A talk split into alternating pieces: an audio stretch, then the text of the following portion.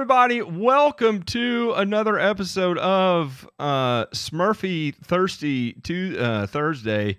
Uh you're going to have to bear with me here as i am uh uh slowly working my way through this. And the uh the other thing i'm going to have to do too is uh get demay somehow on the on the screen here.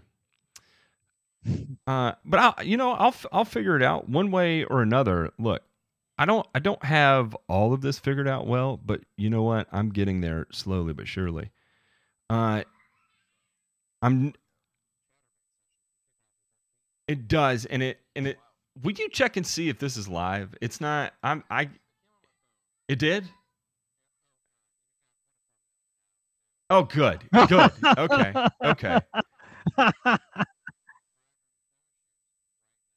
Oh, no, I cannot, but I'm I'm glad.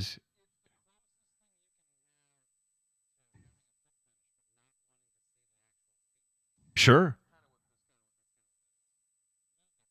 Okay. Okay. I, I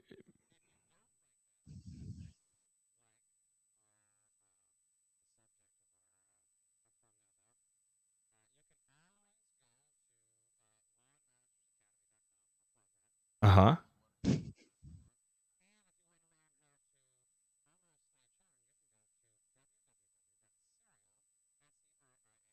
Uh-huh. Yes. Uh that that sounds like a really good time for everybody. Uh Yeah, that's a quick way to get your absolute ass beat to holy hell. Do you understand? Uh, we we throw elbows in this joint, and uh, you are not safe from being on the receiving end of that. Uh, and if you if you have to ask why, well, then you'll catch an elbow to the face for that as well too. Uh, Demay, I almost have you on the screen here. Uh, Lane, you're gonna feel the pain. He's got five fouls to give. Doesn't give a shit. I I really don't.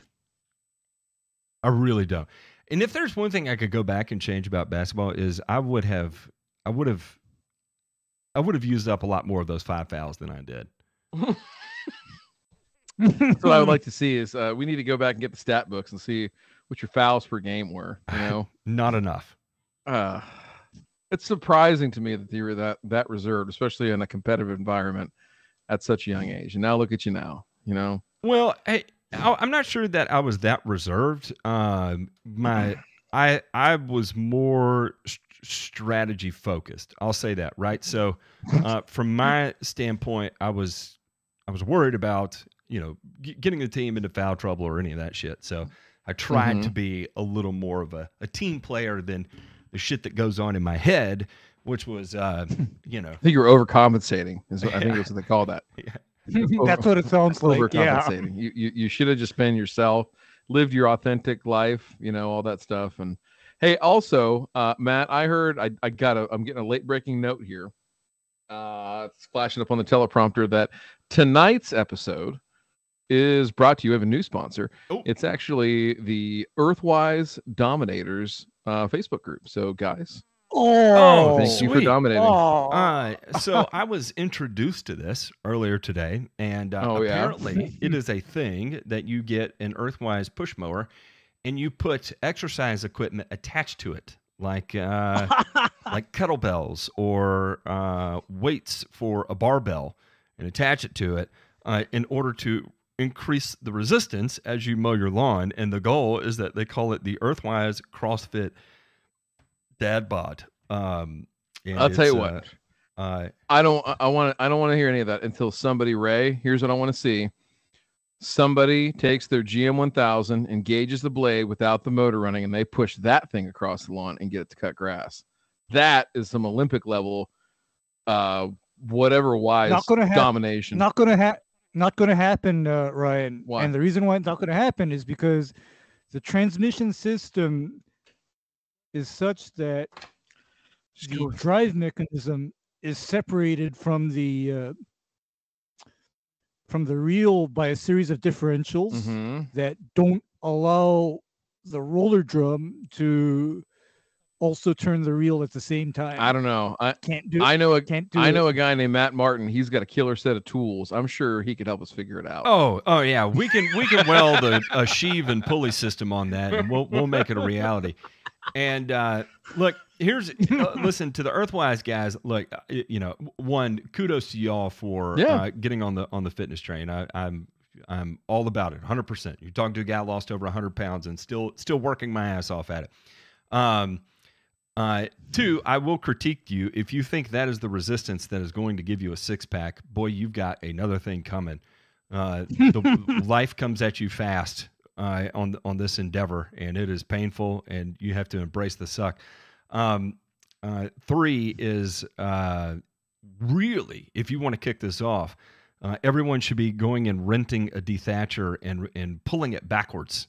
Uh, go get a bluebird dethatcher and uh, or a, a, a zip seater, slit seeder as they call it, and uh, Mhm. and with the engage with the blades engaged going forward, you pull it in reverse across the yard.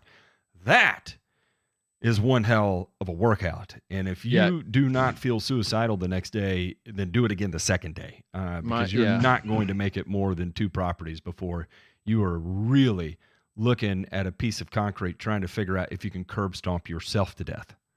I'm uh, I have a strong recommendation there to also Yeah. stop at AutoZone to pick yourself up a couple sets of extra belts and also probably a fire extinguisher for when it does in fact catch on fire. It does. It will catch on fire. Um, I know from experience. Matt, and the belts is actually to think I hang yourself worse. at the at the end of it. Do what? I think I did something even What's worse. that? Pull a Ryan Renathan with the fixed blades backwards through Zoysia. I, I really doing anything through Zoysia is is going to be a nightmare. Uh, so but I did it. I've done it. It is. Uh, so we'll go ahead and if y'all have questions, feel free to start throwing them in the chat. I'm not going to set up phone calls and do all this. We do have a couple that came in. Harper Explorer said, "Is there a cultural or chemical way to remove fescue from a Kentucky bluegrass lawn? It's the texture I don't like." Off the top of my head, there's not really any chemical control you can do that I, I know of. Uh, you know, certainty used to be labeled for Kentucky bluegrass. If you want to f around and and find out there, but uh, I believe they removed it from the label because of uh, collateral damage. But from a, a cultural standpoint, I'd say if you could get the height of cut down less than what, say half an inch uh, or two half an inch, that's probably probably a, as an effective Five means eight- as five- possible. Five eighths to three quarter Mhm. mat, and then I got another curveball to to throw at Paint, Harper paint some glyphosate. What's that? If he promises to be careful, promises to be calibrated, and promises not to do it more than one time, quarter ounce per acre MSM. There you go. I've never had luck with MSM on tall fescue. Your mileage may vary. Just keep that in the back of your mind. Uh, Well, MSM is it's- it's in metsulfuron methyl too, by the way. It's in methyl. conjunction with that low height of cut, though, Matt. Ah, I gotcha. I gotcha. Okay, I mean, so if uh, Harper is also mowing at that five eighths to three quarters of an inch rather than high cut, and he introduces a quarter ounce per acre of MSM to his program in the spring, please, or in the fall, please don't do this in the summer. Definitely don't do this in the summer. Please don't, because MSM is essentially probably one of the most scary herbicides I can think of. It is. To, in, in turf grass, to me, it's pretty scary. I don't know if I can. Can I do that here? I don't think I can. I mean, next most scary is something You that should be able to I can only use on Bermuda. Yeah, yeah, yeah. Hang on. On Bermuda, I don't- but I don't know uh, if it'll go to all if we're talking about We can Hang on. KBG, yeah, See if I can. MSM. Uh, the other one we had come in is uh, from Ironhide, and he said centipede has splotchy yellow uh, yellow patches, um, moving into to uh, you know coming out of dormancy, moving into here. Uh, what are you, what are you going to say? Is that a potassium issue there, actually, Ray, where it's uh, uh, It's kind of splotchy. Uh-huh. Okay. there's three possibilities. Yeah. The potassium is the most optimistic one. Bad one is ground pearl. Yeah. Yeah. O- Other bad one is something called ring nematode. Yeah. Yeah. Yeah.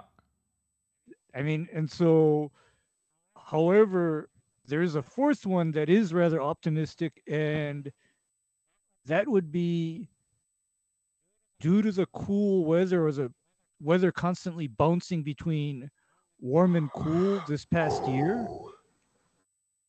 That unstable weather can also create issues with iron and manganese uptake. Yep, and especially if you if you're having pHs up there at the uh, the mid sixes, you know, trying to supplement with a little iron and manganese. Uh, well, oh, yeah, above six five.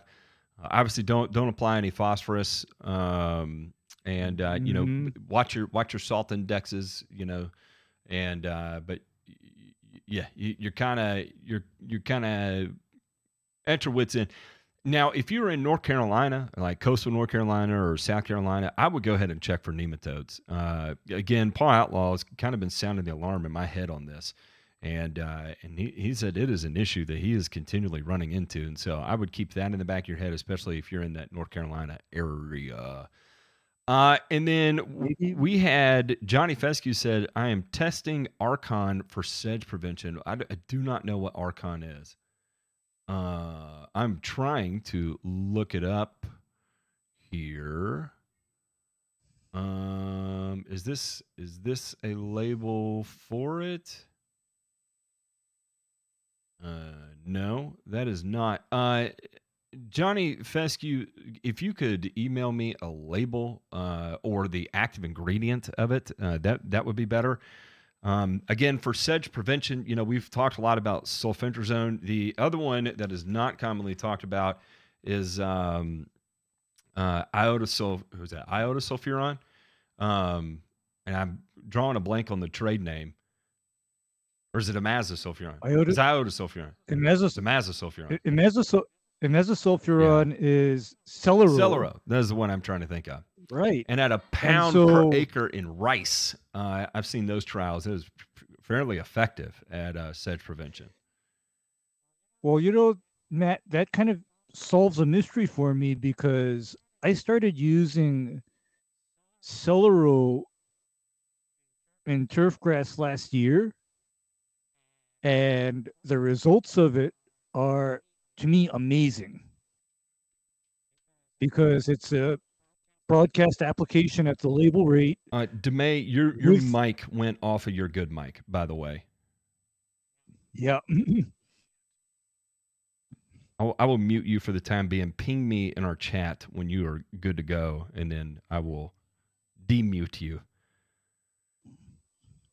Um, yeah. So, it, and uh, that is from University of Arkansas, is where you can find that study. If you type in uh, imazosulfuron, uh, uh, uh, nut sedge prevention. Oh yeah, much better. You're oh god, look at that, saucy. Um, then the other one we had here is uh, best Dallas grass control in tall fescue. Um, Pylex, I always had good luck with, but you have to do it in the fall, and uh, especially if you're doing it with like the pile driver, which is uh, uh, Pylex sulfentrazone and uh, uh, quinclorac. Uh, that that mix specifically with with the sulfentrazone in it, I had the best results with. Uh, you could also mix it with um, uh, too. Uh, just be holy hell careful. Again, all of these would be approaches for the fall. Uh, doing it now, it, Dallas grass is just too too hot, too heavy, too strong. You're you're gonna you're gonna end up causing more problems. Do it in the fall, so that way, especially if you miss your your application rate of Lord have mercy of uh, uh, Blazafop, you know, it it you're going to be seeding right there afterwards because it is it is not very forgiving on rate that you can you can actually uh, cause some problems. Oh, Acuron is the uh, is the herbicide. It is from Syngenta, And uh, let me see here. I'm going to pull up this label and we can uh, talk about the active ingredient. Uh, this is metolachlor, atrazine, mesotrione, and bicyclopyrone. Bicyclopyrone. I am not familiar with bicyclopyrone. I've never heard of that one either, Matt. I've never heard of it, but Yeah, I'm going to share Here's the- this. here here's the thing is that S-metolachlor is sold in the turfgrass market as pennant magnum. Yep. Yep. So warm season only. We all know atrazine. Yeah, warm season only. We also know atrazine, and we also know mesotrione. And it's interesting that mesotrione and atrazine are appearing together. Uh, and bicyclopyrone is uh, also a group 27, uh, as is mesotrione. So um, it is an HPPD You've inhibitor. got you've got two bleachers. Yeah, two bleaching herbicides. Well, here's the interesting thing now. When you combine atrazine, simazine, or metribuzin with uh, mesotrione, you essentially get a super herbicide. We'll take out POA, uh, goosegrass, crabgrass, and then some other weird southern grasses like smut grass and uh, and a few others. And do not However- put this on cool season grass. Do not put this on cool season grass. Never. And and the reason why I'm going to say never is because other use of a say an atrazine and mesotrione combination is if somebody has POA in their centipede or Bermuda turf and it's dormant, mesotrione and atrazine will take that POA out fast. Um, the uh, the other one we had here is uh, on crazy hot days, a seven minute sprinkler cycle in the afternoon. Uh, do y'all have any thoughts on that? I don't I don't know what kind of grass or anything, but it got it got multiple times posted in here, uh, and so I'm gonna assume it's cool season grass. Hmm.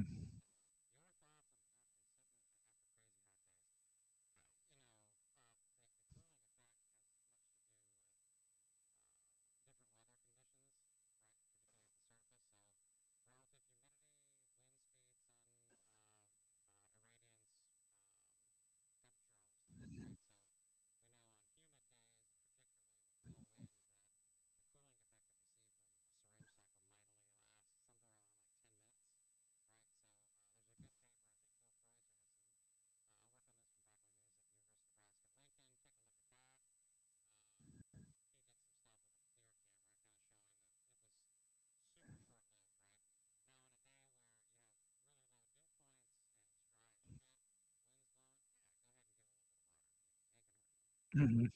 Uh, the other one we had here is uh, a surefire way to control wild violets and cool season grass. Yeah, in the fall, in the fall, you have to go after this. You're not going to make a single application and call it good. You're not going to get it all probably in a single year either. You've tried crossbow and eliminate with that success. Uh, probably what I would do is if you're going to use crossbow is add quinclorac to it if you're in cool season grass. Uh, if you're in warm season grass, add Celsius to it, uh, or Celsius and quinclorac to it. In fact, if you're in warm season grass like Bermuda, I would just pull the crossbow and do a Celsius quinclorac mix. Uh, I've had good good success with that. That worked really well. Uh, but again, you, you know, think at minimum two amps in the spring, one, uh, two amps in the fall, one in the spring, at absolute minimum, in order for you to get control of that. Uh, best pH range for Bermuda to grow in Florida soil. Dan, you've got a pretty wide range there. You're you're going to be what five and a half to seven and a half. I would say would be uh, prime prime growing condition in Florida. Pretty much. Yeah. What? Yeah.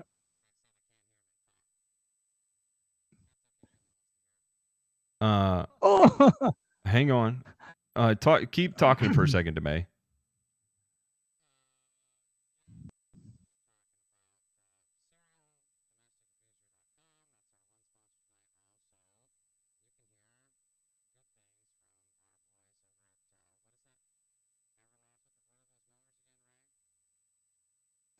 Oh, the oh the uh what the hell? I mean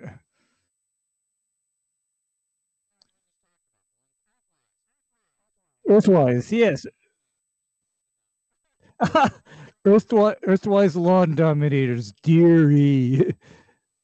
Well, it was so it was so ludicrous that I uh, basically I just erased all thoughts of it from my mind because after I saw the kettlebell and the five pound plates attached to the mower, I thought, nope, this is clown world.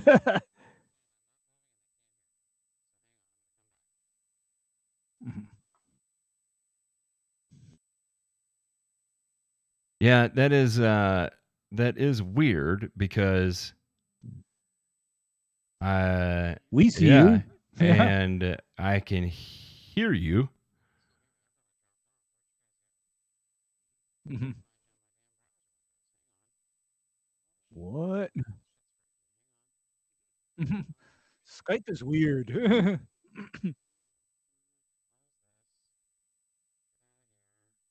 Yeah, I don't know why your source froze on my screen too. Uh, let me do this, and then I'm gonna go to here. Where are you guys at? All right. then I'm gonna do that. Then I'll transition you in, and then I'm gonna bring this up. Yeah, and then we'll do that. Talk to me again, Demay. How about now? Anything sound good there? Yeah, I got you now. Okay, you should Okay. be you should be good to go now. That's Oh, sweet. Yeah, we we ripped a hole in the time space continuum there. Yeah. Uh, so let's see. Uh, yeah. So you've got a wide pH range there, uh, Dan the Lawn Man. You you you really you really uh, not sweat it a whole lot. But that's the beautiful thing about Bermuda grass. Um. Let's see. There is a. Do you think I over applied on my Bermuda in North Texas? Uh, 0.25 fluid ounces per thousand since the lawn looks more bronze or some leaf blades look burned. This is from a rare culture. Uh, and 0.25, what is that, 10, 13 ounces? I, I assume you're talking about T-Nex at that rate? T-Nex. Uh-huh. Yeah. T-Nex. Uh, Uh, so that that'd be eleven ounces. I, I mean, no, but if you did not, um, it, you you very much, if it's your first application of the season, can you brawn hybrid Bermuda with eleven ounces of T-Nex? Yes. Uh, yes, you did can. you add a little bit of fertilizer to it? Did you mow it after applying? All of those will help with that. Uh, but to uh, think that you are going to be okay uh, just because it's 11 ounces does not necessarily mean uh, that you 100% will be. Nope, because when inducing a lawn onto T-Nex, always expect the first app to be a little bit on the bronzy side. That's just how the product uh, is, and then moving forward, of course, uh, that is why people suggest tank mixing it with iron and maybe a little bit of soluble nitrogen. Uh, and then other possibility is also incorporating another PGR called Anew to mitigate some of that bronzing. Uh, there you go. Um, Dan said, oh, wait, no, we have another one here. KTMS1 said, You may have talked about it before. What do you think about liquid aerators? Uh, there is no such Huh. thing as a liquid aerator. Uh, we'll, we'll tell you that right now. There's 100% nothing Liquid- real about liquid aeration. There What about liquid vibrators? liquid We get those. vibrators is about equally as real as liquid aeration. Uh, it's Okay. a it's a it's a bunch of nonsense. Now, if you want to apply a wetting agent to increase you know infiltration or uh, uh, even infiltration through throughout the upper layer of your soil, that is real. You could do that. That's real. That works. Uh, and there are some benefits that go along with that that can can uh, help in terms of perceived compaction Uh, but if you think that you're going to buy a product that has liquid aerator on the bottle and apply it and decrease your soil bulk density by any meaningful way, then that is not going to work for you. Uh, it just it's it's impossible. So and look, there are studies out there that show how to use polymers to decrease soil bulk density, and we're talking about injecting monumental amounts of polymers. You're not going to take something and apply at one, two, three ounces per thousand square feet and uh, and and decrease the soil bulk density. You're just not going to be able to do that. That's not possible. We're talking gallons and gallons and gallons and gallons and gallons of concentrate per thousand square feet of polymers in order to decrease soil bulk density. And what would happen is that your soil level would actually rise because you're increasing the volume of your soil by and but maintaining the same amount of mass because you're not actually removing any mass, right? And density is mass over volume. So if you keep the same mass but increase your volume, your density goes down. And so what you would see is literally the, the level of your soil rise if you're injecting the appropriate polymer at these enormous rates. Uh, Dan the Lawn Man said, "When can I start and let off uh, PGR on St. Augustine?" Um, yes, you you you can start when you're when you're growing at a at a healthy speed, and then stop. When when would you recommend stopping, Ray? I would probably say that he should plan on making his last application of PGR probably in October or November, depending on when his grass stops growing, because I know my my area is eerily similar to Dan's growing area as far as when grass grows and when grass slows down. Because I normally make sure that a lawn is not under heavy regulation between December through April. And when I say heavy regulation, I mean between December through April, I will maintain a lawn on very low rates of trinexapac and Anew, but I pull the Cutless at that time. Do not use Cutless in the winter. What's up, John Pajak? How the hell are you doing, man? You need to you need to shoot me an email. In fact, we need to get you on here. that would be that would actually be a lot of fun. We can talk about uh, on the entrepreneurial side of things. One of John Pajak's favorite things to talk about: fucking numbers, baby. Uh, seriously, Slayjack, uh, shoot me shoot me a damn email and let's make that a reality too. Um, Let's see. There was another one here. Uh, thoughts on Futerra netless blankets for a renovation? Worth the cost or just reseed, lightly rake any washed out areas? Oh boy. It depends on the area. I think that uh, if you've got any sort of slope, any sort of you know grades that are greater than say like three percent, uh, four percent, especially, I would I would highly recommend using something like that.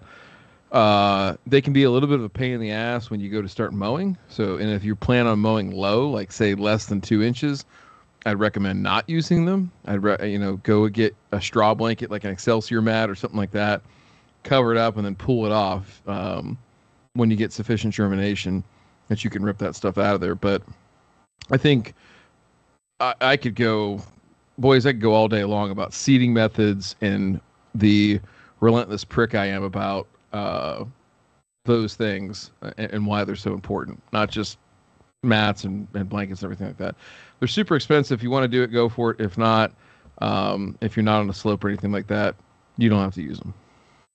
Uh, the other one here is uh, Have you had a chance to look up how much citric acid is required to d- dissolve free calcium carbonate?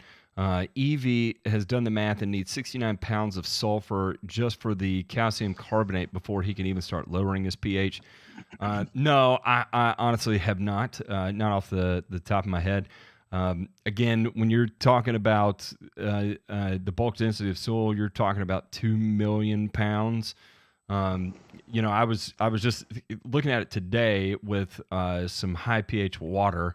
Uh, so water that was coming in at like an 8.3 and a 1% solution of uh, citric acid did acidify that fine down to about three and a half. Um, now, you know, a 1% solution of citric acid in your soil at 2 million pounds, you know, we're talking about 2,000 pounds of citric acid. So that's not feasible to do that in your scenario. So, no, I don't know what that equivalent would be. On the off chance, without doing a monumental amount of math right now, Ray, would you know what that is? Not at all. Not at all. I mean, that's uh, where it's all. It comes down to a matter of titration, to where I tell people, good thing to do is if you know you have high pH soil, you can literally hit that soil with citric acid as often as weekly. Pound per thousand square foot, water it in thoroughly, and then while you're doing it, though, very important to have a means to perform what I call a rapid pH test. So that you don't overshoot because reality is is that as Matt said citric acid is capable of lowering the pH of whatever it's mixed with down to 3 in fact if i'm not mistaken citrus juices are at pH 4 Yeah. Yeah. or 3.5 something something like that i mean no, no one no wonder a margarita tastes good because it's uh, it's a bit on the tart side but when acidifying soil what you want to do is drive your pH down but i'm going to give you one more thing in that my clue that my pH is coming down is literally the color of the grass. Because to me, to my eyes, grass that is growing on soil where there's excessive carbonates and the pH is too high always looks yellow, no matter how much nitrogen or iron I've thrown at it. There's something about properly adjusted soil that just makes the color on the grass just pop. Um, So I'd use my eyes. so just a heads up that that it was not Acuron, the uh, herbicide we looked up. It is Archon. Uh, I cannot find a label for this online. I was sent an SDS, uh, and it contains two trade secrets. Uh, one of them is a pseudo Kirk Norella subcapitata. Uh, oh yeah. Do you know this? No. Uh, it is it is a bacteria of some sort. Uh, there is a Pimephales promelas promelas. Um, they also call it. Um, yeah, yeah, that is. Oh wait, no, no, no, no, no, no, no, no, no. Hang on. That's I'm looking at the. Uh, ignore what I just said. It contains two trade secrets and uh, pyrimisulfan uh, which I'm going to think is another HPPD inhibitor just based on the name. Actually, is uh, that- Oh, that's a that's a sulfonylurea, isn't it? sulfonylurea, and pyrimisulfan is what makes that PBI Gordon granular nutsedge killer work. You know that it's it's Vexis- Vexis as a liquid Vexis- is what this is. No, the Vexis. Oh, holy smokes! yeah. because because pyrimisulfan that is next level sedge control because pyrimisulfan is actually soil active Yeah, on the sedges. I wonder how long, you know, with those two trade secrets in it, I'm sure that's how they're getting around it, uh, with it being, mm, yeah, interesting. We'll keep an eye on that uh, because I, I literally cannot find. I found where they registered the uh, the trademark for it, but that's about it online. Uh, and I think they're handing it out as like trial material right now, if I understand correctly. Um, let's see. Hot Rod said thoughts on polycoat urea versus methylene urea. Uh, you know, pick your poison, but I'll explain it this way. One is coated with a polymer, so uh, water can flow into it and has a hard time flowing back out. Therefore, the water that moves in dissolves the urea inside the plastic polymer and then slowly leaches back out of that polymer shell. Methylene urea is going to be it's urea that has long carbon chains on it, and the microbes in the soil will eat the carbon chains and then shit the urea. Uh, so, in effect, methylene urea functions like an organic fertilizer. Polymer coat just acts like a plastic shell around a liquid, basically, uh, is the easiest way to visualize that. Uh, RBL Jackson said, I sprayed Celsius and Certainty doing a cleanup of bad Bermuda here in West Texas last night. Four hours later, it thunderstormed. Uh, do you think I'm screwed or not? Celsius uncertainty with four hours? I think I think you're gonna be okay.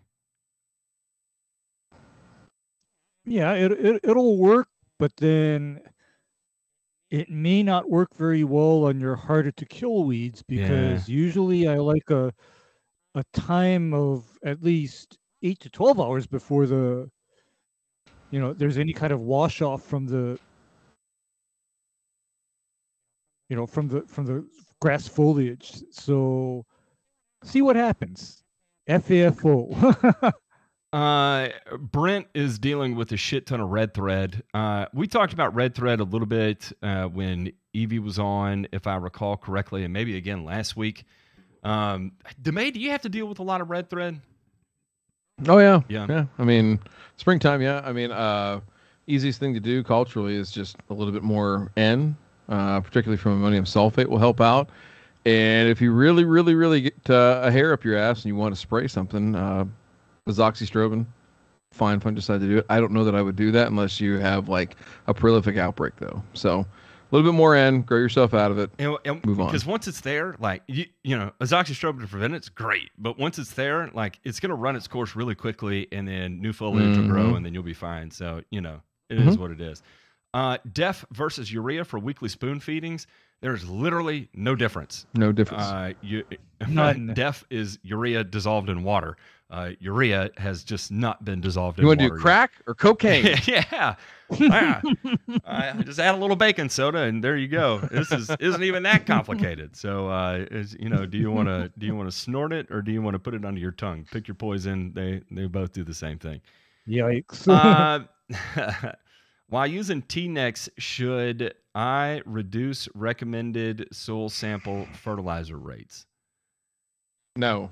Yeah, no. you don't have to and that's where you start getting into um you're good if you in some instances i'll there's a lot of nuance there but it exactly like these guys said no but th- there's some really extreme nuance to get into there that would be like maybe not no uh, but I, for all intents and purposes, 98% of the time in any situation you're going to run across, no. Uh, would, a would a would a wetting agent with pine straw work? Since I can readily get that and keep it ir- ir- irrigated on a bare compacted Bermuda lawn. What? He's trying to use pine straw as mulch to get the Bermuda to grow back in. I think is what he's saying. No, don't do that. Just fert it and be done with it. Just yeah, feed it. yeah. Don't don't Yeah. worry about mulch. Uh, yeah, just keep feeding it. It'll it'll make it'll make its way in. If you don't, you don't have to treat all the bare areas with a wetting agent either. Uh, you know, just treat treat your areas that you perceive it growing into between visits, kind of sort of deal. If you're incredibly concerned with it. Any reliable way to take a soil pH with a liquid pH meter? Uh, what is your what is your, what Yes. is your uh, ratio there for soil to water, Ray? Okay. One part water to one part uh, soil. So break out a scale and weigh out 30 grams of soil. And then, very important, then introduce 30 grams of either distilled, deionized, or reverse osmosis water into that sample. Shake and stir very well so that it's, you know, very well mixed. Let that sit for a half an hour and then stick your pH pen in there.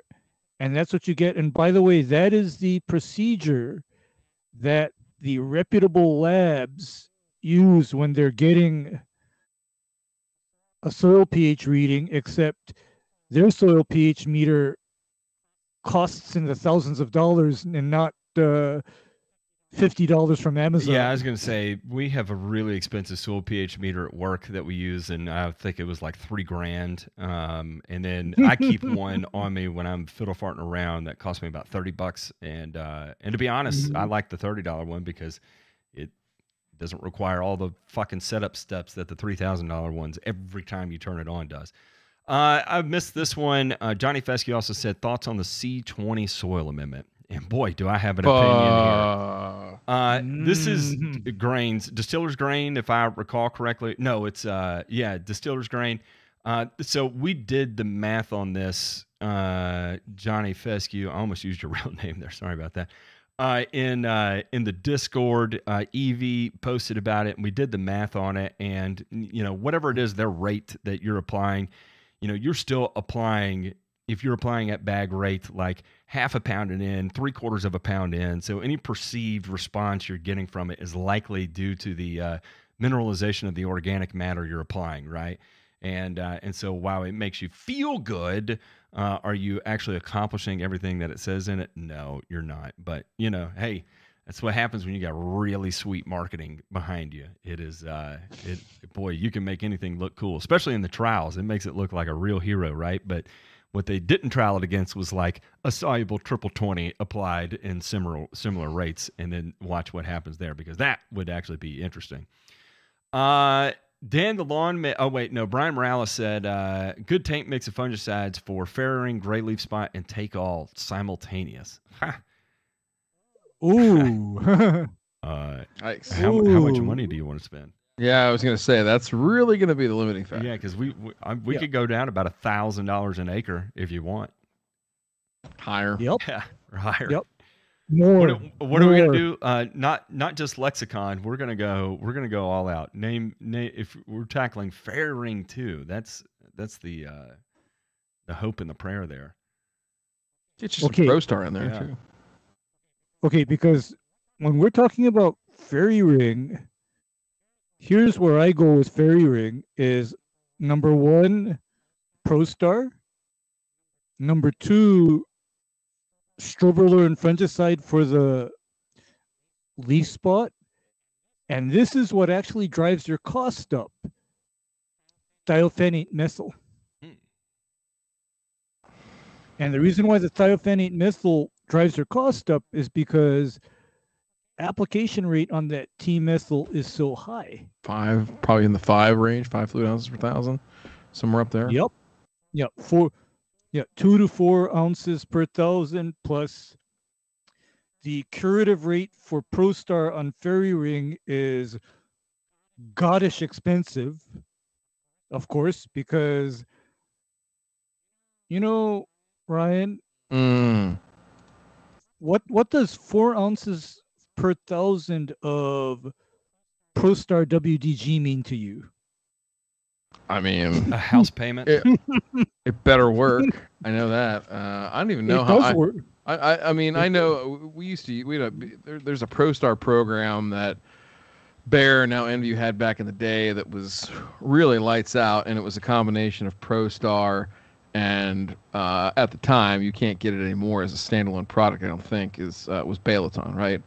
Um, Actually, you can still get Bayleton. You can still get Bayleton, except beer Bayer now markets that as Bayleton flowable. mm, I remember in the old days, I got Bayleton WDG, and that tiny little one or two pound box was about five hundred dollars.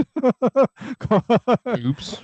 but but it worked but it worked so i'm not i'm not grumbling but then here's the thing that i would look at if somebody told me leaf spot take all and fairy ring i would give a long hard look at how much organic matter Wow. that soil has i take an extremely long hard look at Yeah, it and it's, it looks like new sod with a bunch of royal palms, so it wouldn't shock me if they put a bunch of uh, you know, amending amending down before they did that.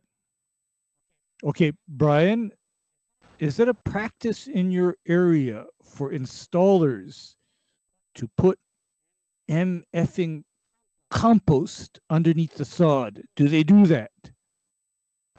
Because I know they do that stuff in Hawaii. And when they do that, it freaks the consumer out because if the consumer is following the watering instructions correctly to establish the new sod, it never feels that that consumer gets fairy ring and mushrooms everywhere, Matt. Can you imagine uh, that? Uh, yep, 100%. Uh, I've seen it actually happen. Uh, Dan the Lawn Man said when you're applying seed, uh, you hear people apply a cover to the seed, whether that be, he said it again here, pine straw or peat moss, compost, etc. Your thoughts on this? What is the best way you suggest? I never use a seed cover ever. Uh, the only time I did was when I was seeding slopes. Um, uh, like like serious grades, like when we're doing drainage swales, you know, that are that are moving monumental amounts of water, where I'm having to use like reinforced geotextile to hold root systems in place on a on a on a severe slope. Uh, was the only time I ever used seed cover. Outside of that, never once have I ever ever ever used seed cover. Uh, Demay, as a general rule of thumb, uh, in Florida, would you be using a seed cover? Only if the lawn barber has a branch in Florida. Yep. Uh, and then and and and and yeah, don't don't forget it's a Black Kow. Uh, just kidding. Don't do that. Uh, don't do that.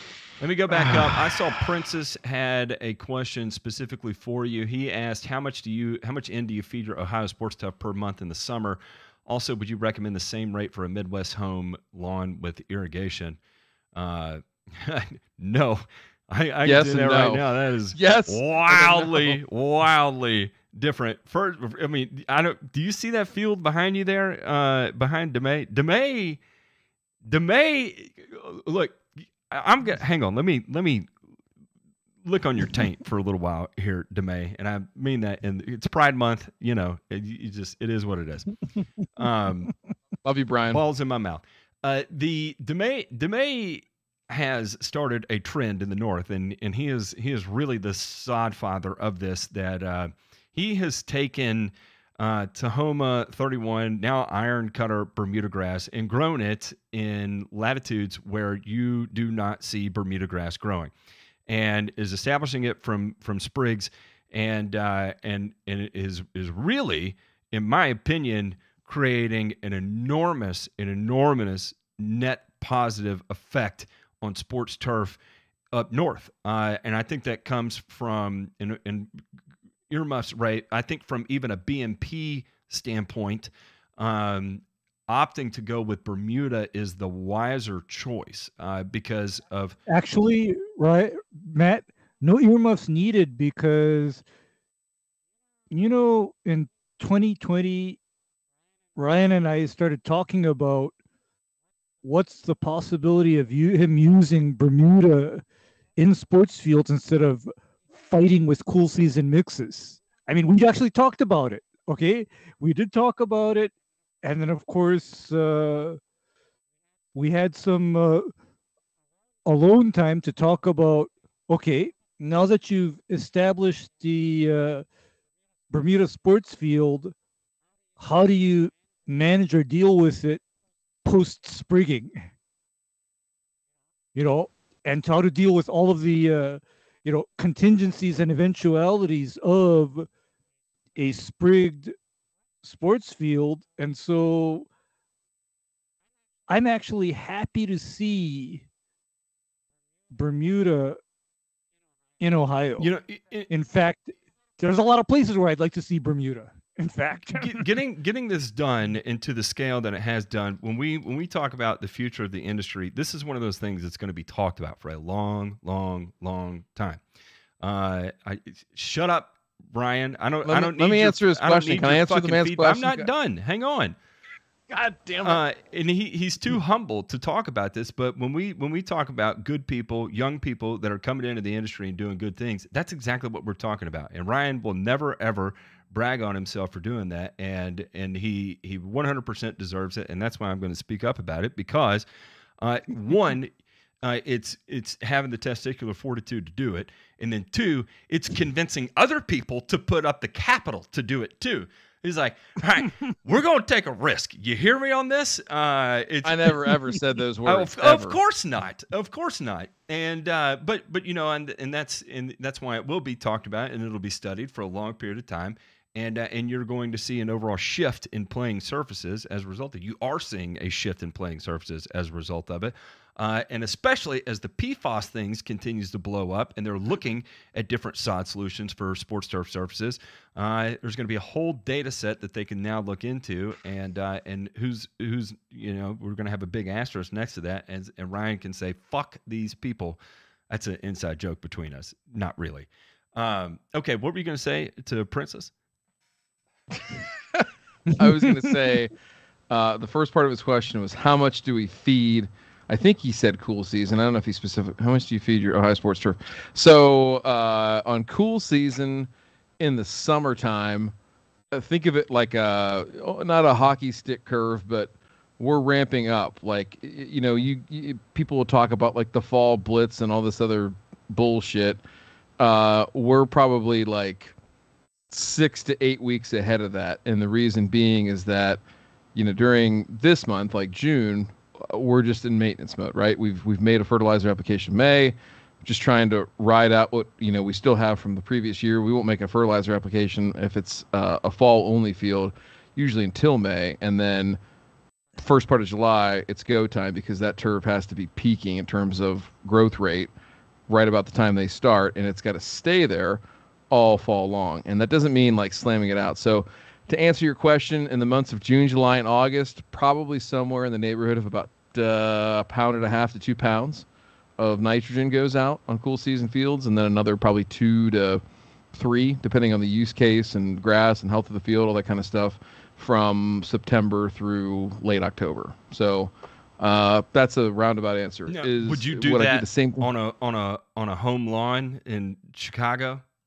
Absolutely not. I would not do that. I would do the second half of that. I'd absolutely put two or three pounds of nitrogen down in the months of September and October, and maybe even a little bit in early November. But I'd be weaning myself down on rates uh, significantly and tightening up my frequency as day lengths get shorter. ET drops and diminishes greatly, and all that kind of stuff. So, long story short, two different use cases, and that's why I'll say this is why lawn care guys who do sports turf, there are some that understand it and get it, and there's others that don't, and it and it becomes challenging for them. Uh, and that's the reason why it's just running a regular five round program. Fields all beat up five weeks into the season, and you're like, what the hell's going on? It's like, well, you got to get some some N out here, brother. So anyway, I digress. Yeah, the next one we have here is why can you not use Rayora fungicide on um, uh, residential lawns? I'm because of big agricultural conglomerates that we're the mouthpieces for, Matt. That's why. That, that's right. I forgot about that. It is uh, flutriafol. Flutriafol.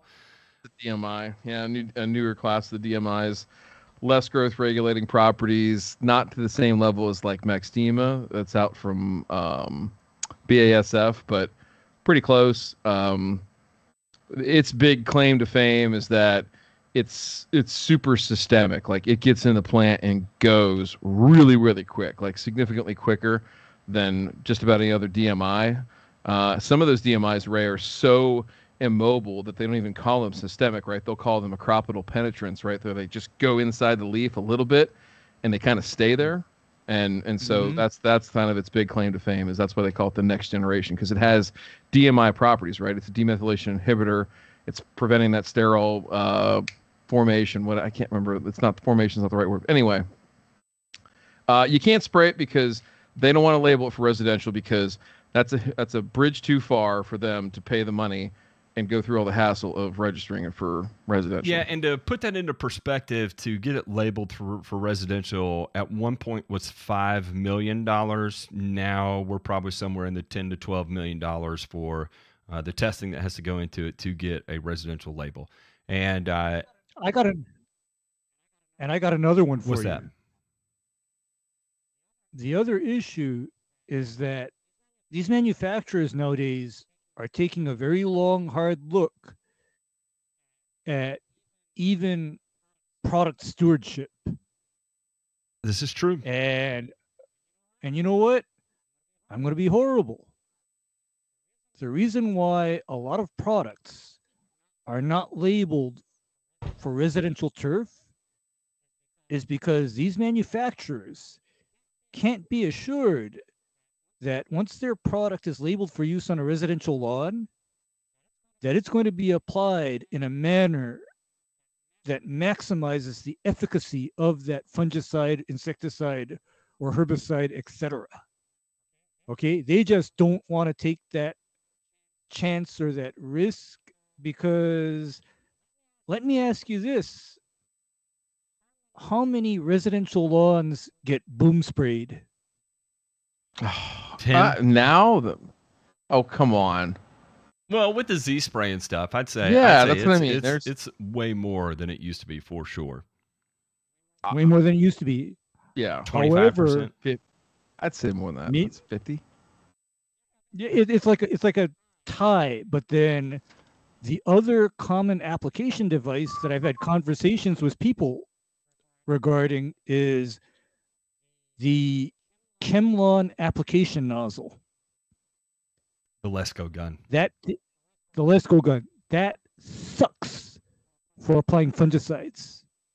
It sucks absolutely because the Lesco application gun is designed to make whatever you spray out of it roll off of foliage and hit the soil rather than stick to the foliage because intended use of the Lesco gun was so that you could spray urea and potash on turf grass without burning the turf grass up. That that was its intended use.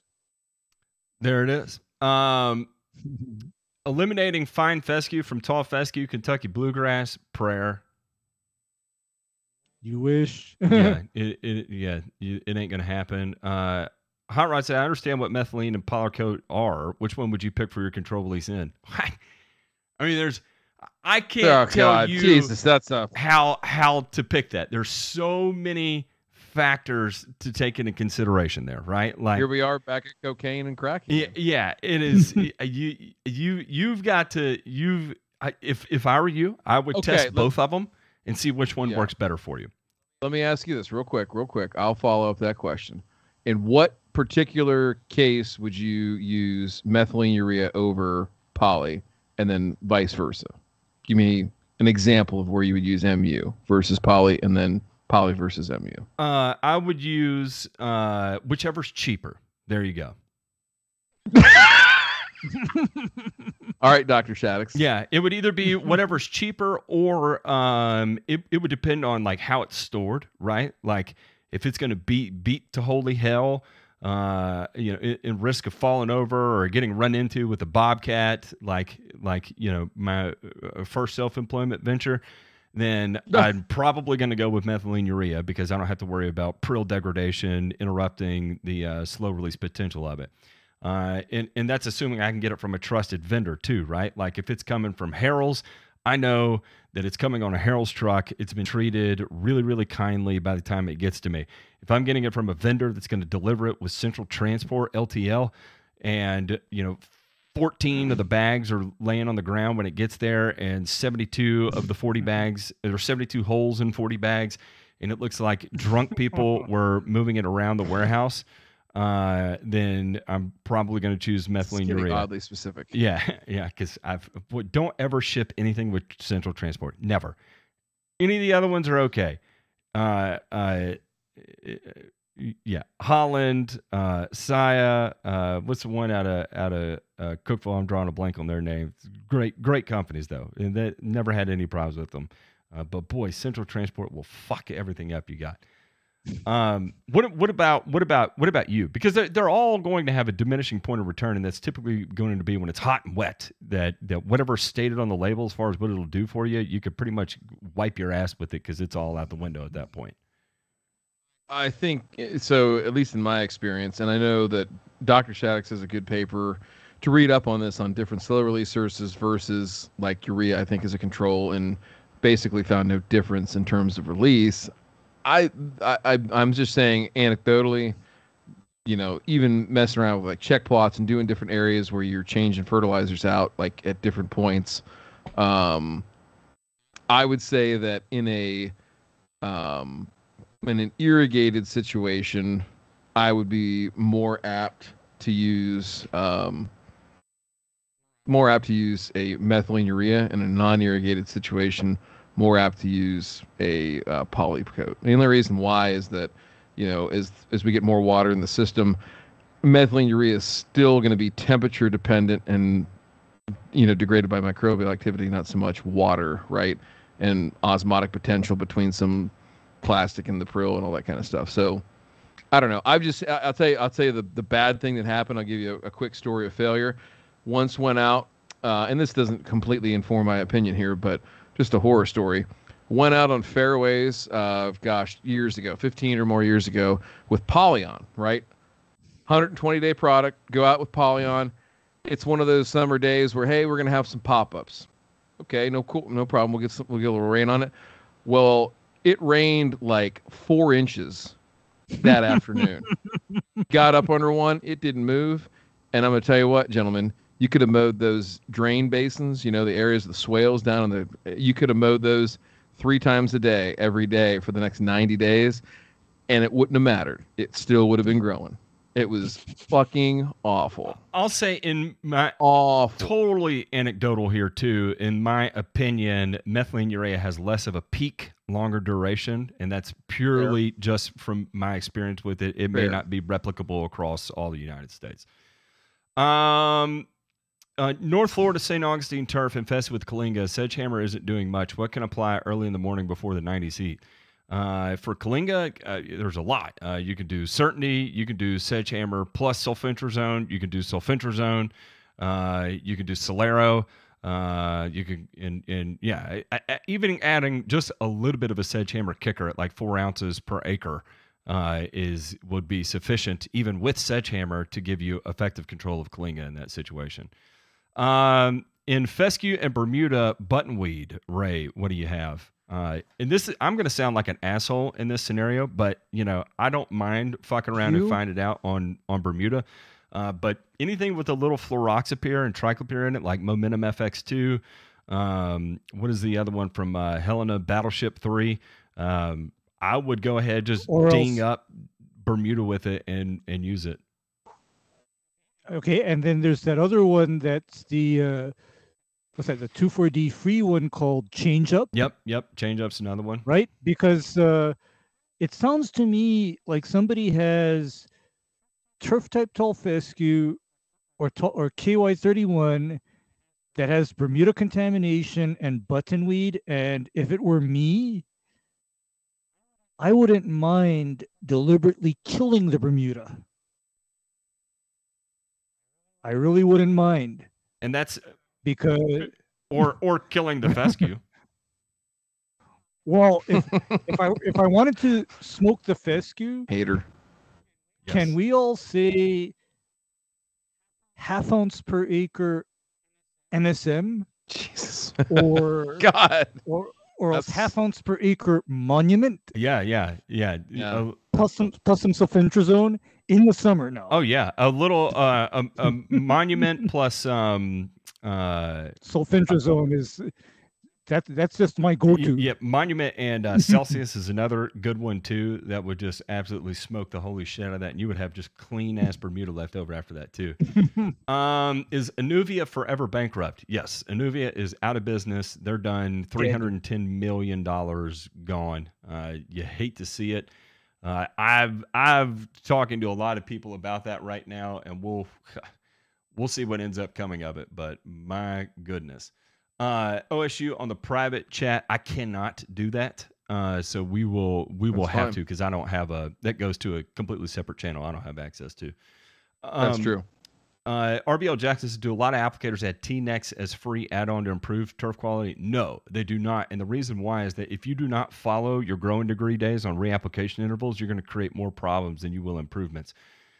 Again, when you see people on the YouTubes that are applying uh, T-Nex at 30-day intervals with no Jeez. uh, paying attention to any other aspect of their climate, uh, there's a reason why Uh. they make YouTube videos and don't do this professionally. Like, Yep. so I I know you'll see Ron Henry do a granular T-Nex or liquid T-Nex every 30 days, or who is it? How to a Doc does a granular T-Nex, and uh, and it's the dumbest thing in the entire world. Um, look look at why Doc's uh, uh, uh, green died that he had in his backyard that he blamed it on whatever it was that ended up happening. And in reality, he just has no idea what he's doing. Um, there's a reason why uh, Ron Henry is going to show you the same clips over and over and over and over and over. It looks nice because it's cut really low, but I promise if you were out there walking on it, you it would not look like that Yeah. field behind Right on top uh, uh, DeMay. It would not look like that grass area behind Ray. Um, and uh, don't ask me how I know, but you know, stranger things have happened. Um, Yeah, th- there, there's a reason. uh, Will Smith said, "How can I get my manganese, levels up?" Uh, came back low manganese. Uh, you can apply manganese sulfate. You can apply a micronutrient package that has manganese in it. Uh, it's, you can apply manganese glucoheptonate. You can apply EDTA manganese. You can apply EDHA manganese, which you'll never find. Uh, but yeah, one of the soluble forms of manganese. Technically, you could get away with manganese oxide because it solubilizes at a little bit higher pH but I would just stay away from it because uh, it is again your time to sol- solubilization there is just going to be so incredibly high uh, that it's effectively not going to uh, do for you what you want it to do. Uh, you would need years in order for that to become a thing, and it sounds like now you need days. So manganese sulfate applied as a foliar app, or EDTA manganese since you're 7 pH, or uh, manganese glucoheptonate would be your best bet. Thoughts on pre-germinating Kentucky bluegrass? Any way to determine a number of days to soak? Don't do it. Don't Just do Don't. it. just man up and grow it the right way. Uh, John Pajak said Ascochyta leaf blight is becoming an issue in Northwest Indiana the last few years. He's submitting a research paper on the subject to Purdue. Would you gentlemen want to take a look at it? Hell yeah. Sure. Uh, 100% send that over to us because Ascochyta leaf blight in the Midwest right now with uh, the heat and the dry weather, uh, we deal with it a lot in the South. Um, and so it's uh, interesting to see it in the uh, the rest of the parts of the United States and people wigging the fuck out about that too. It's uh, it's like yes, you get to experience it now. It's like when Dallas grass started moving north and people had no idea what it. They kept calling it crabgrass. You're like nobody eat all of my balls. That's Dallas grass. Have fun. Uh, Chuck said, math answer, please. Two and a half gallons of N-pHuric is 31 pounds. Do I subtract the water weight when figuring out pounds on the ground? 150016S. Uh, no, if you're using it as fertilizer, you're going to take the 31 pounds and then multiply it times the 0.15 or 15% in, or 31 pounds times 16% S. Uh, and that would give you your pounds of actual N or pounds of actual S on the ground. Uh, do not do that. At, you do not subtract the water out and then multiply that by the uh, the percentage. Uh, that jumped down. Holy shit, we have so many fucking questions. It's insane. Um, we should we should probably do these more often. Yeah, we should. Uh, I've been adding soluble triple twenty to my applications. Y'all recommended that to me in my previous chat years ago. Seems does seem to help as an additive. Good, good.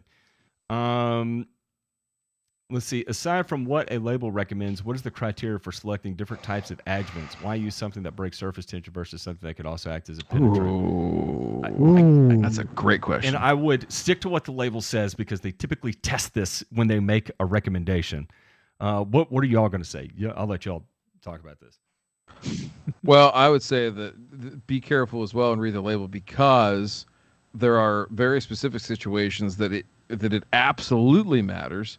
I think there's also situations where it doesn't really matter. And then the third thing that has become a thing, Ray, is that uh, some manufacturers are now adding their own surfactant to the mix ahead of time. And if you add other things, uh, you're not going to like the what what happens to your uh, your milkshake. your tank. application. Yeah. You're not gonna Yeah. you're not gonna enjoy your application.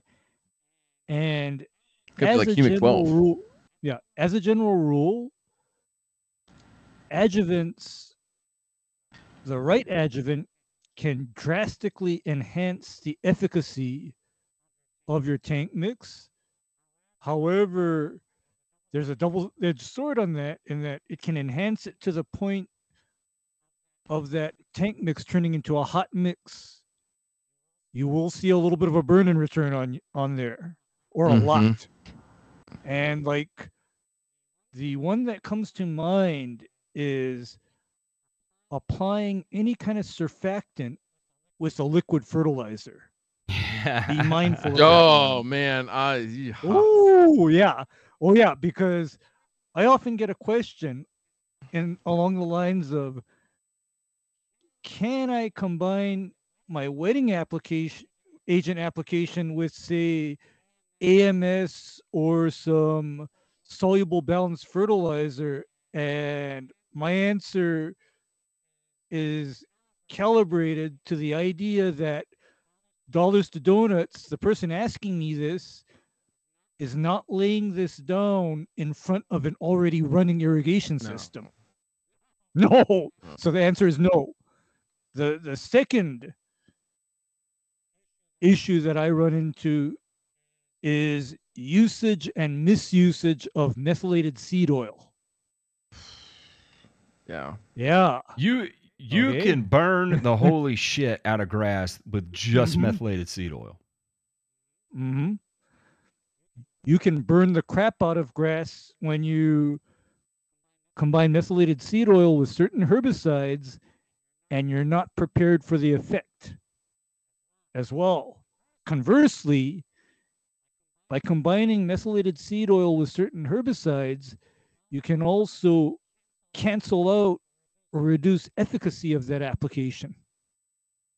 So there's a lot. I mean, we could literally do an entire show on wise usage of adjuvants and additives.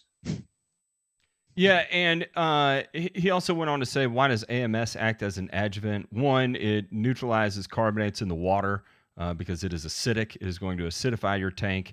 Uh, and then also, if you've ever added nitrogen to a tank and felt uh, nitrogen dissolved in water, there's a certain slickiness to it too. So you will have some uh, uh, surface tension reducing esque effects from it as well. I wouldn't call it a uh, flat out uh, wetting agent of sorts or a, um, uh, a, a surfactant of sorts, but there are some surfactant like qualities to it once it's it's dissolved in water.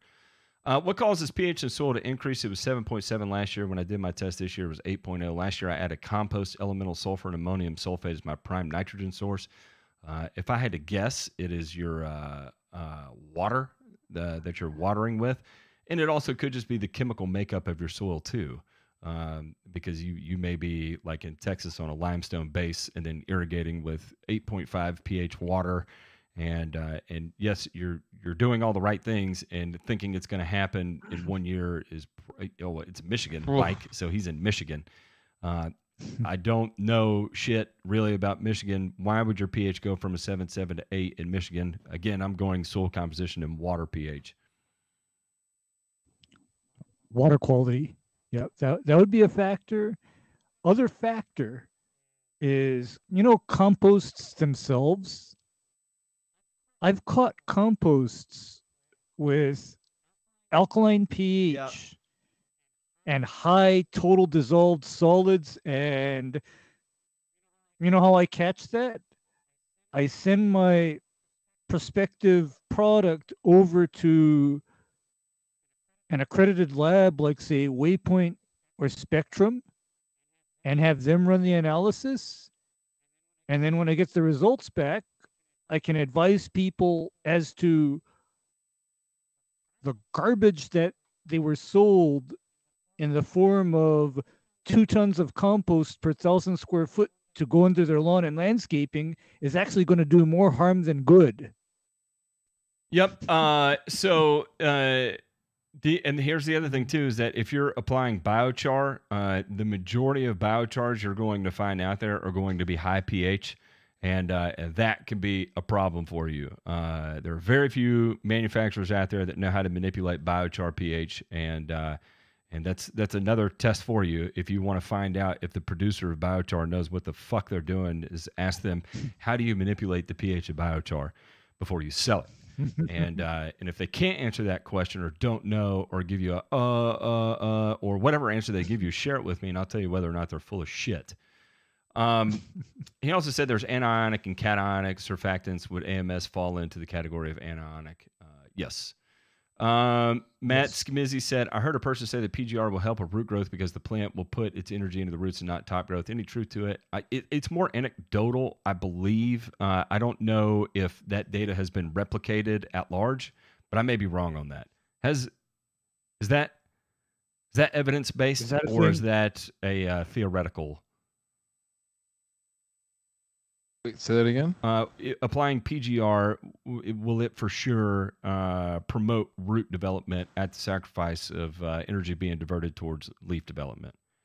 Uh, I could go back and find the papers, but yeah, I mean, 20 years ago, there's uh, go look up uh, Karl Danneberger, Ohio State, and look up uh, PGR or pr- particularly Trinexapac-ethyl or, or Primo, and look up uh, what they the term they pulled out of that is a term called pre-stress conditioning. Yeah, yeah, the- yeah, yeah, yeah. and the yeah, whole yeah. idea whole idea behind that was that if you you start using primo or trinexapac-ethyl uh, tnex whatever you want to call it um, after you've you've done i think it's like four mowings or something like that all the way through you know when the summer stress period begins is that you've diverted a sufficient amount of energy away from shoot growth into root growth that you should be able to uh, withstand stresses better. And that was there's research plots, all kinds of stuff in there. So Danneberger, D A N N E B E R G E R. Look it up. Go to Google Scholar or your favorite uh, your favorite database of journal records. EBSCOhost is a good one. Take a look. Nerd out. Uh, road salt, uh, sand used on roads in my area. The uh, the snowbank area is brown out first. Is it possible it's a salt issue? Yes. If so, anything that would fix it? What do you, what do y'all think? Is it is it worth uh, trying to do a little uh, displacement there? Yeah. Uh, water, Water. leach it is uh, would be your friend. leach leach that thing out and other thing that i can tell you is this is where taking an actual soil test may be helpful because what i do to leach salts out of alkaline soil is a little different when i need to move salt out of alkaline soil where the ph is over seven and i have free calcium carbonate Looney, I missed your question about growing degree days and uh, chinch bugs. Uh, Mhm. ty- type that again, and I'll I'll do my best to catch it. So one of us will catch it. Um, but I, I even scrolled up to look for it, and I could not find it. Um, there was another one here that I saw. Uh, oh, the last part of um, uh, Sands' question was: Does amine versus ester come into play for adjuvant decision? Yes, it sure does. It sure Oh, yeah. does because if you have an amine based product, in general, they are not helped by methylated seed oil. Conversely, if you have ester based herbicide, that is dramatically helped by methylated seed oil. So when you have, say, amine based three way, the enhancing surfactant or adjuvant package for that would include something to knock out calcium ions in the water as well as a non-ionic surfactant. Yep. Uh, Yep. The uh, chinch bugs and growing degree days. Uh, uh, Demay, is there any validity of using growing degree days to track chinch bug development for accurate treatment scheduling? That I do know. Do not know. I I didn't know either. I went and looked up a bunch of stuff about this because I did see him catch up in the chat, and uh, there seems to be validity to it in terms of how they're timing this. And before it was based on uh, other phe- phenological events, right? So uh, this is a resource here I'm reading from Cornell where they're talking about the sumac bloom, right? So let me look at that in Ohio and see if that. So if you don't know about phenology, there's all kinds of man. You don't have sumac on here. Damn Ohio State! I'll tell you what. Um, there's a uh, there's a lot of good charts out there in terms of when phenological events happen, not just uh, insect development or larval stages or things like that, but also certain uh, blooms on plants, certain things like that, and then that can also be time. So uh, those are typical lifestyle cycle developments. I think the other thing to consider there with any GDD based measurement tool is that when you have weird swings in temperature and things like that, it can throw it off just a little bit. But uh, usually it's a good guidepost to go off of. So I'll have to look into more of this but to answer it definitively. But based on what I'm seeing here so far, uh, yeah, dive in on it. Um, the uh, how do I improve my builder grading material clay soil Central Texas, Central Texas Bermuda? Uh, get something growing on it and stick to a good agronomic program. We'll build it. We'll fix your soil faster than anything. correct your soil pH. If you're in Central Texas, I'm assuming you're you're high pH. Start working on trying to acidify it. Um, there's uh, lots of people out there. Go uh, look at um, uh, uh, uh what is Jago's YouTube channel. I think he talked a little bit about that. Uh, and he's he's in Texas, not exactly Central Texas, but uh, you can watch what he's done, and his shit is on fire. If you need help acidifying your soil, uh, look at the Lawn Guardian. He's uh, shown a lot mm. of the effort he put into it and the results he got from it as well too. Uh, so there's lots of things you can do if you need help with the pH, and then the rest of it is just getting something growing on it and growing well, and then it will take care of itself. Uh, you can grow grass in pretty much just about any medium you want to. Uh, Kernel corn has problems with water infiltration. I've got some SoCore on hand and also need to fertilize. What's the best order to get these products into my suffering lawn? Uh, well, if you're struggling getting water in, go ahead and apply the SoCore. Give it a day or two, and then apply your fertilizer. I probably wouldn't apply those at the same time. Uh, uh, yeah, just because it can it can get a little froggy. Can you explain more if we use T-Nex every 30 days? Uh, look up uh, uh, Trinexapac Ethyl growing degree days, uh, reapplication interval. Uh, what is the the app? Uh, Greenkeeper app is another one you can look mm-hmm. at. And uh, who who who is, mm-hmm. is that? Kreuser who did that? Yeah, and did a lot of the research related to that. Um, yep. We, I mean, we could go through it all at the same time right now, but it's it's really too much to get into. But you're trying to mm-hmm. time mm-hmm. your reapplication before you get out of your your suppression window there. Uh, how do you get rid of Dallas grass and St. Augustine? That's your favorite right there, Ray. Ooh, that one is probably going to be a hard one because right now there's really no good selective controls for Dallas grass and St. Augustine. However, there is something new that you can look at. However, this is only safe to use on the old legacy non-dwarf varieties of St. Augustine. Which product is that? Recognition. Oh, the new one. Yeah, you see. Tell us about it. People, we've had people ask. I think LW50 ask, and then there's other people that have asked us in uh, YouTube comments and stuff like that. Lay it down here for us, Ray. Okay, what recognition is is recognition is combination of trifloxysulfuron, which we all know and love as monument, combined with what's called a safener or an antidote called metcamifen. That's a second chemical. But what the metcamifen does is it allows the St. Augustine to tolerate label rates of trifloxysulfuron because normally with trifloxysulfuron on on St. Augustine, it's a 50-50 chance that you're going to either burn, stunt, or kill that St. Augustine. It's not a nice thing. So, you know, that would be that would be one avenue. Other avenue, if you have Dallas and St. Augustine However, do this at your own risk and only on very well cared for and non stressed St. Augustine is revolver plus Celsius.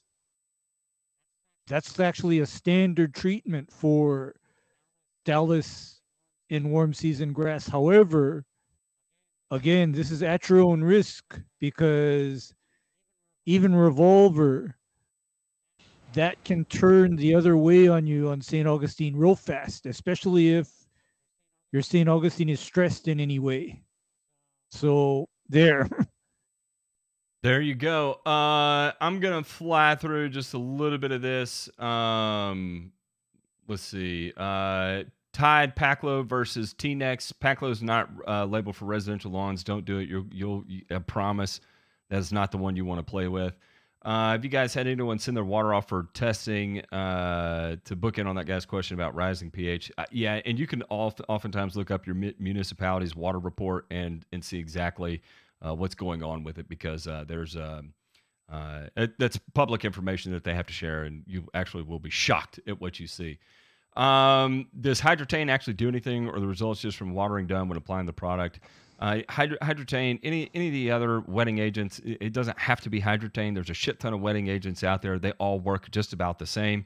Uh, so I don't want you to think there's anything. Talked about on burner uh, return. Uh, yeah, we talked about that on burner return. That went out yesterday, and you can listen to that episode during the uh, uh, the end of the show during the returns. They all function about the same. Uh, so you know you're you have to find the right one that's going to work for your specific conditions.